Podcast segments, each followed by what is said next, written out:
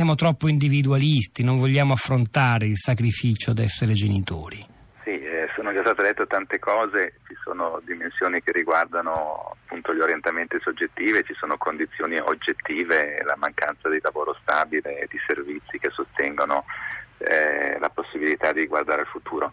Eh, L'Italia in particolare, eh, diciamo, se guardiamo le tre generazioni, quella del dopoguerra ha, fatto tanti figli, ha prodotto ricchezza per sé per la generazione successiva, poi sono arrivati i baby boomers che diciamo, lasciano fondamentalmente eh, in eredità molti debiti e già pochi figli e poi c'è la nuova generazione che eh, chiaramente sta stentando a entrare nella vita sia lavorativa sia appunto quella affettiva e quella generativa.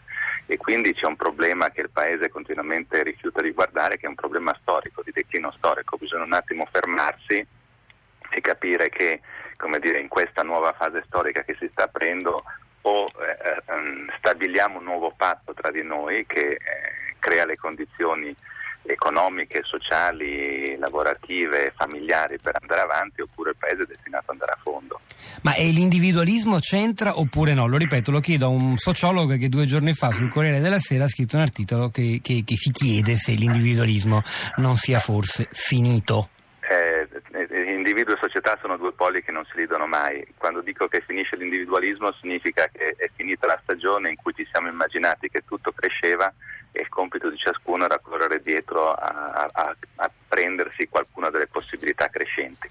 Oggi invece siamo entrati in una stagione in cui eh, si tratta, come ho appena finito di dire, e la gente lo chiede, di rimettersi insieme. Ciò che chiediamo, ciò che le persone normali hanno capito è che da soli non si salva più nessuno. Ovviamente eh, questa domanda, di, che io la chiamo di rilegatura, può venire fuori in maniera molto negativa, regressiva contro qualcuno, oppure può essere lo spunto, l'occasione per cambiare pagina. Però appunto si tratta di capire che siamo in una fase storica diversa. E, ma, ma, perché, mm, ce lo spieghi meglio, per, perché non è, diciamo, noi siamo abituati ormai a pensare il nostro mondo è basato su un'economia di mercato che paga solo, solo al profitto e sostanzialmente ha la vita di ciascuno come una competizione con gli altri sul mercato, vinca il migliore, insomma la, la, la costruzione della democrazia di mercato che richiede molto individualismo, perché sarebbe in qualche modo in crisi questa idea? No, no, io naturalmente penso che continueremo a essere una città di mercato anche competitiva, non penso questo. La metafora che uso è questa, è come se tra, tra, diciamo, negli ultimi vent'anni, tra il 1989 e il 2008, tutte le imbarcazioni, diciamo, ciascuno, ogni singola impresa, ogni singolo paese fosse entrato nel mare della globalizzazione dove tirava un unico vento, la finanziarizzazione, la liberalizzazione, per cui anche se non facevi niente, diciamo, la, la corrente ti spingeva al largo. Poi c'è stata la tempesta nel 2008 e dopo il 2008 il mare non è tornato più quello di prima. Allora devi stare in un mare molto più grande, molto più difficile, molto più pericoloso. Se non ti metti insieme eh, ogni imbarcazione va a fondo. Questo è il cambio di paradigma, cioè siamo entrati in una stagione storica in cui bisogna, bisogna eh, eh ricontrattare un patto sociale, questo vale a, a, livello di singola impresa, a livello di territorio, a livello di paese, perché altrimenti non riesci più a stare a galla. La finanza, diciamo, da sola non è più in grado di sostenere l'individualismo di cui parlavamo.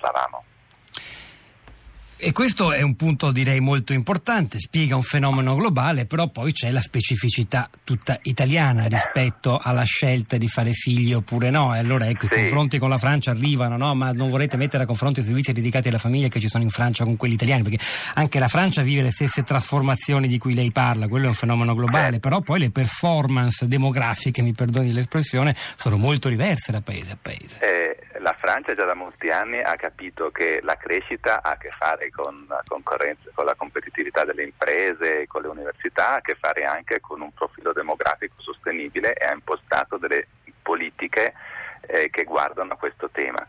Eh, L'Italia che si è immaginata, diciamo, noi abbiamo buttato via vent'anni, diciamo così, no? nel senso che il paese è in crisi da molti anni e la famiglia che ahimè spesso è stato un terreno di scontro ideologico, per cui so, i cattolici sono per la famiglia e i laici cosiddetti sono contro la famiglia, come dice Chiara, Chiara Saraceno, alla fine è diventato eh, la cenerentola delle nostre politiche sociali. Dobbiamo dire con chiarezza al Paese che dire, la questione della natalità e della famiglia pur nelle sue forme diverse è un bene di tutti e dobbiamo metterci le risorse, creare le condizioni perché la famiglia possa esistere, superando un dibattito che è stato in molti casi stucchevole.